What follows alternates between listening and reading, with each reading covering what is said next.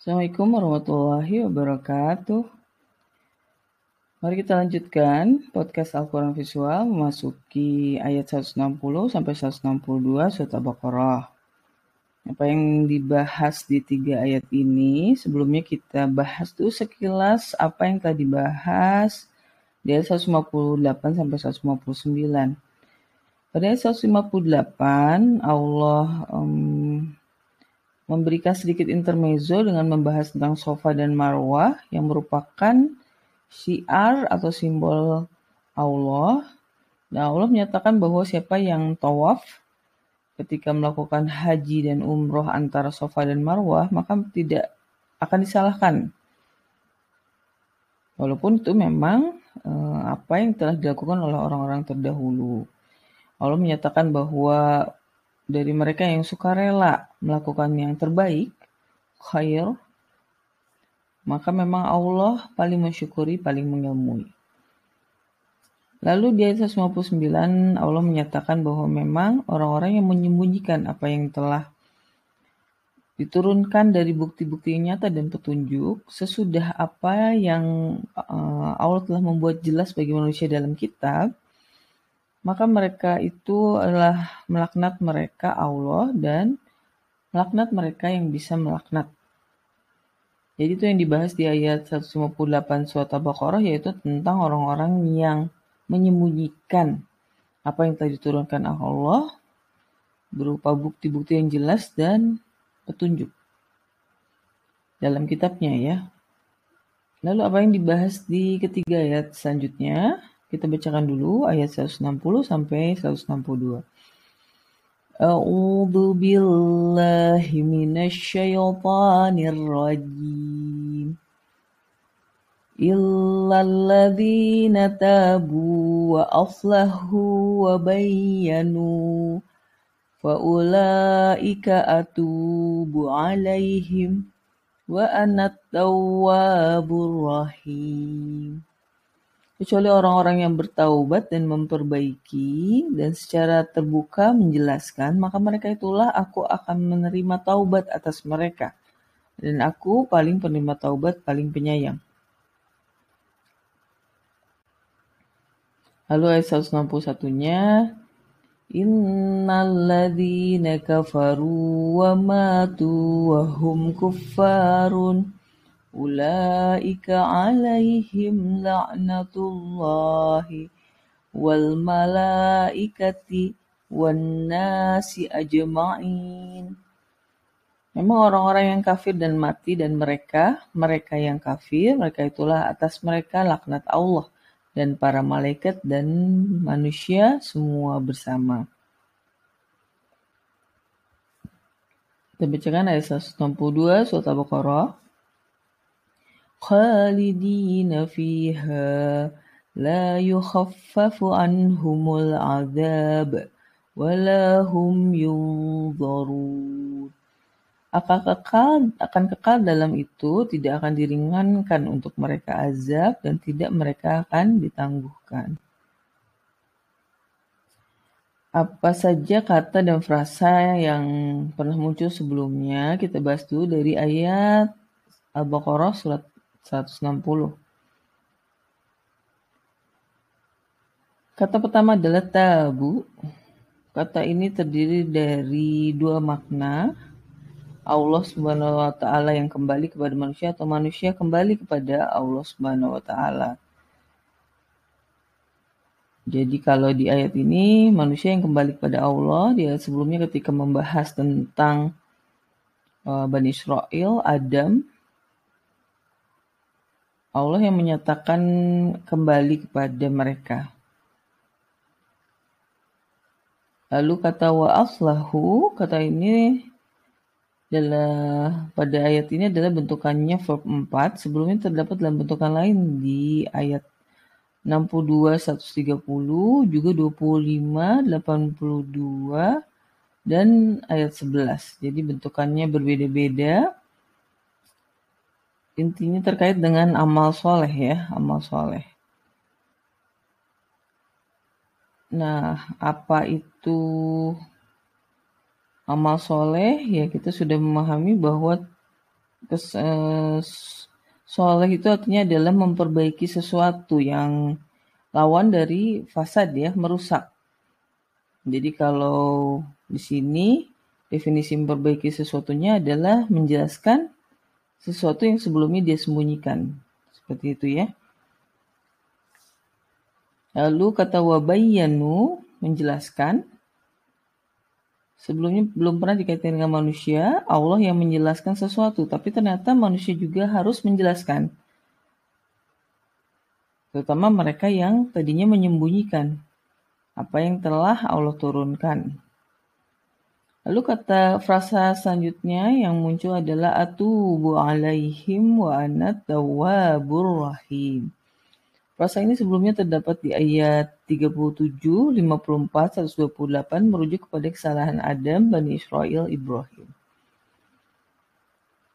Jadi itu adalah frasa penutup yang tadinya ya bisa dikaitkan dengan Allah yang berbalik.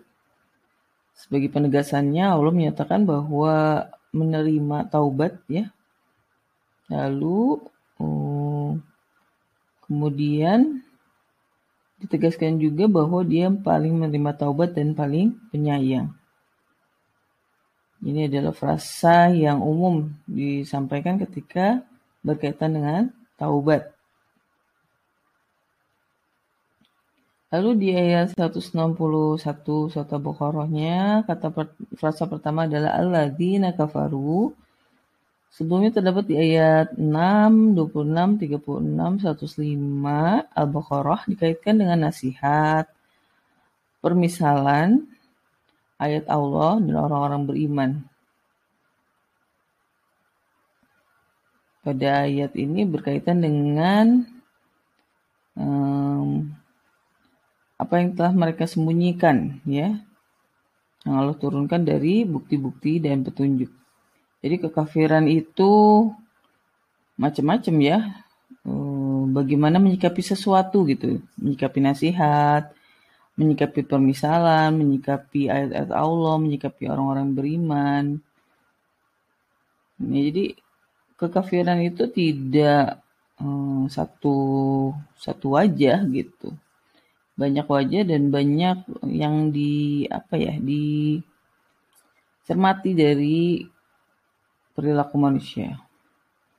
Lalu kata wamatu matu mati sebelumnya terdapat di ayat 132 merujuk kepada wasiat Ibrahim alaihissalam dan Yakub alaihissalam dikaitkan dengan mati. Jadi mati ya mati benar-benar gitu. Jadi orang yang kafir dan dia mati dalam keadaan kafir.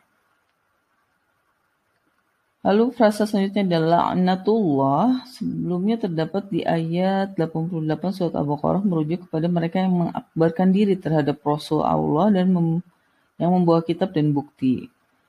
Nah kalau sebelumnya mengakbarkan diri terhadap Rasul sampai mendustakan dan bahkan membunuh, di ayat 161 ini adalah kaitannya dengan ayat 160, menyembunyikan.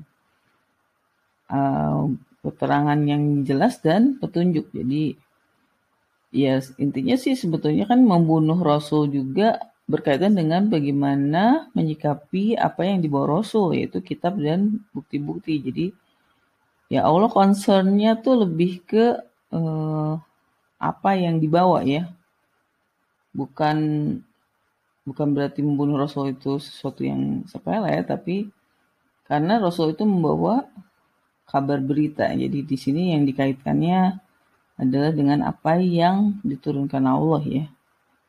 Lalu ajmain, ajmain itu semuanya. Mengapa yang melaknat orang-orang kafir bukan hanya orang-orang beriman, melainkan manusia semuanya. Nah ini menarik gitu ya. Mengapa disebutkan ya sebelumnya juga di ayat 159 surat Al-Baqarah dinyatakan bahwa laknat yang bisa melaknat gitu dan di sini disebutkan bahwa yang melaknat yang bisa melaknat itu selain Allah adalah malaikat dan manusia semuanya. Mengapa manusia? Mengapa bukan orang-orang beriman saja? Karena kekafiran itu sebetulnya membawakan membawa dampak buruk bagi manusia itu sendiri. Baik manusia itu beriman atau tidak ya. Jadi karena efek kerusakan yang diperbuat itu bukan hanya um, fokus pada orang-orang beriman, tapi juga pada seluruh manusia, termasuk ya pada dirinya sendiri sebetulnya ya. Lalu kata kita akan lihat kata dan frasa yang pernah muncul di ayat 162 surat Al-Baqarah. Khalidina fiha Sebelumnya terdapat di ayat 25 dan 82 merujuk kepada penghuni surga. Di ayat 39 dan 81 merujuk kepada penghuni neraka. Lalu pada ayat ini tidak dijelaskan, tapi karena sebelumnya orang-orang kafir dikaitkan dengan neraka, kita bisa menyimpulkan bahwa ayat ini merujuk pada neraka.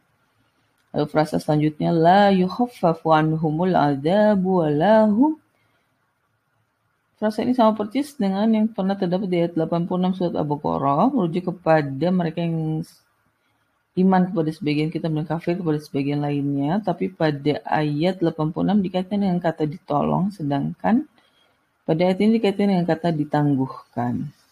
Ya yungzarun, yungzarun ditangguhkan dalam bentuk yang sama belum pernah muncul. Sebelumnya muncul di ayat 50, 55, 104 merujuk kepada pengikut Fir'aun yang ditenggelamkan, mereka yang disambar halilintar perkataan kepada Rasulullah yang diperintahkan untuk diganti.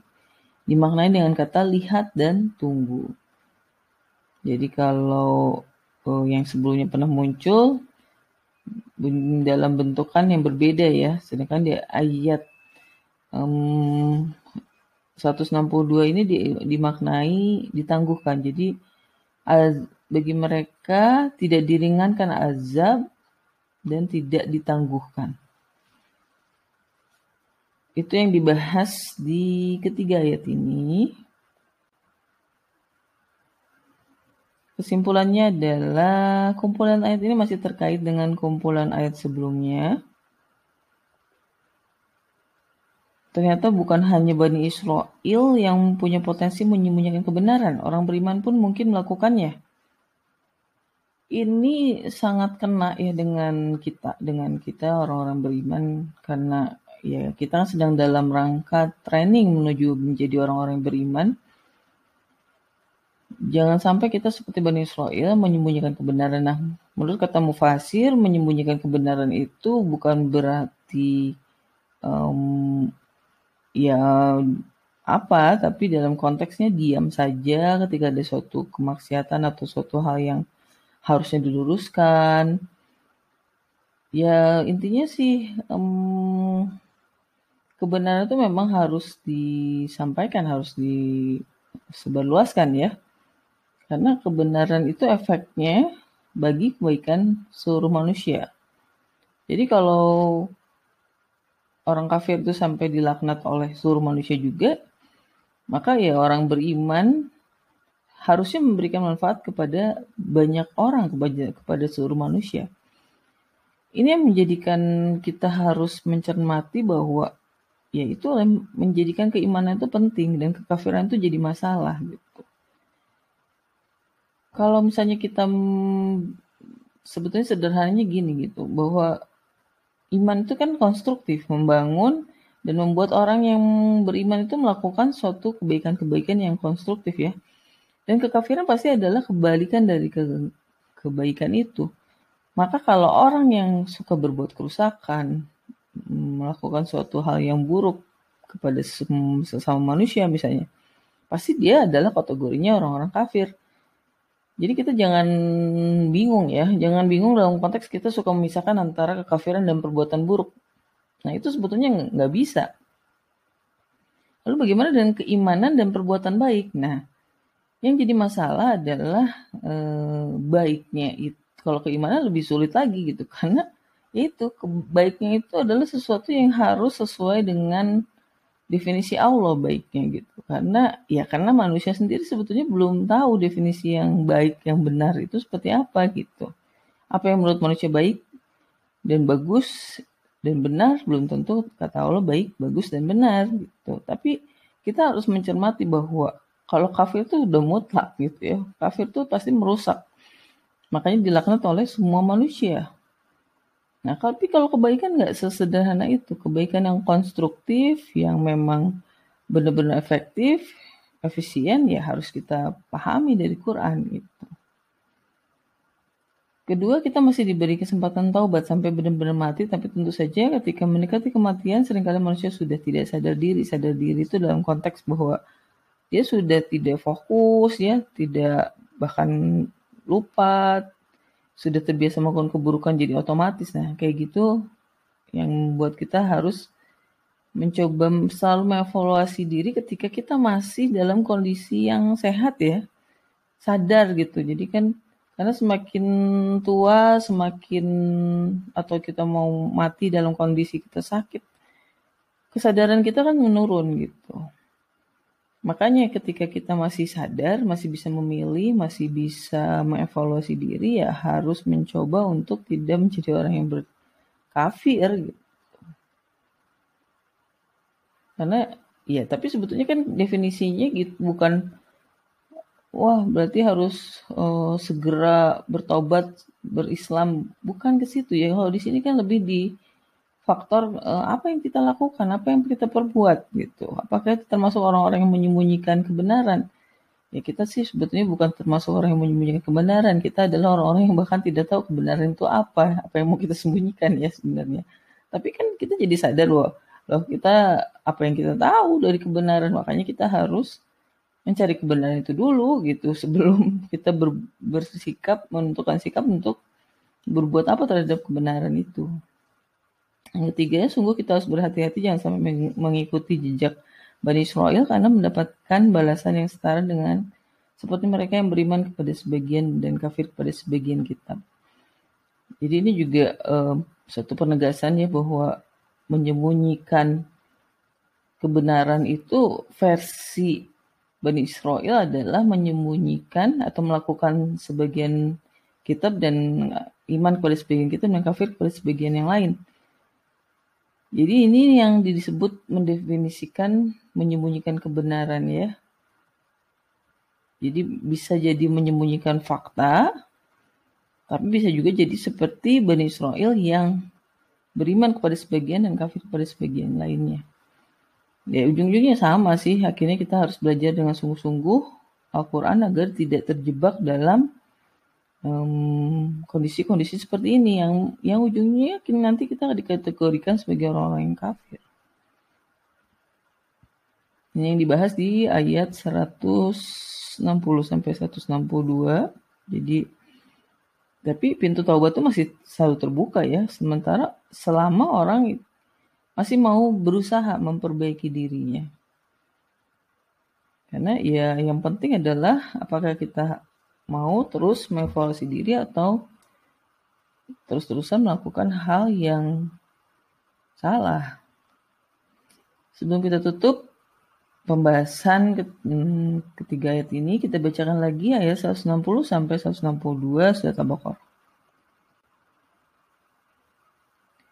أعوذ بالله من الشيطان الرجيم إلا الذين تابوا وأصلحوا وبينوا فأولئك أتوب عليهم وأنا التواب الرحيم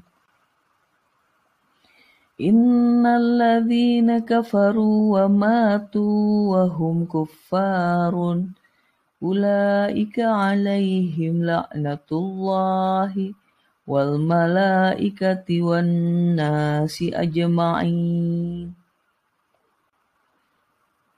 Khalidina fiha la yukhaffafu anhumul adabu wa la hum yunzarun. Sadaqallahul azim. Assalamualaikum warahmatullahi wabarakatuh.